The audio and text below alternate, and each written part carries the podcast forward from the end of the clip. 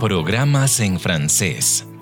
El doctor Miner B. Stearns y su esposa eran misioneros de la misión evangélica belga en Europa. Al extenderse la Segunda Guerra Mundial por toda la región, se les hizo imposible continuar con su obra misionera.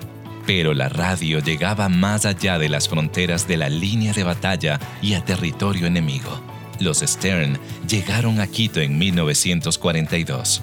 Usaron la radio HCJB para enviar el eterno mensaje de paz y esperanza de Dios a la gente de habla francesa cuando acabó la guerra, los Stern volvieron a Europa, donde siguieron grabando y enviando programas en francés para que fueran difundidos desde HCJB.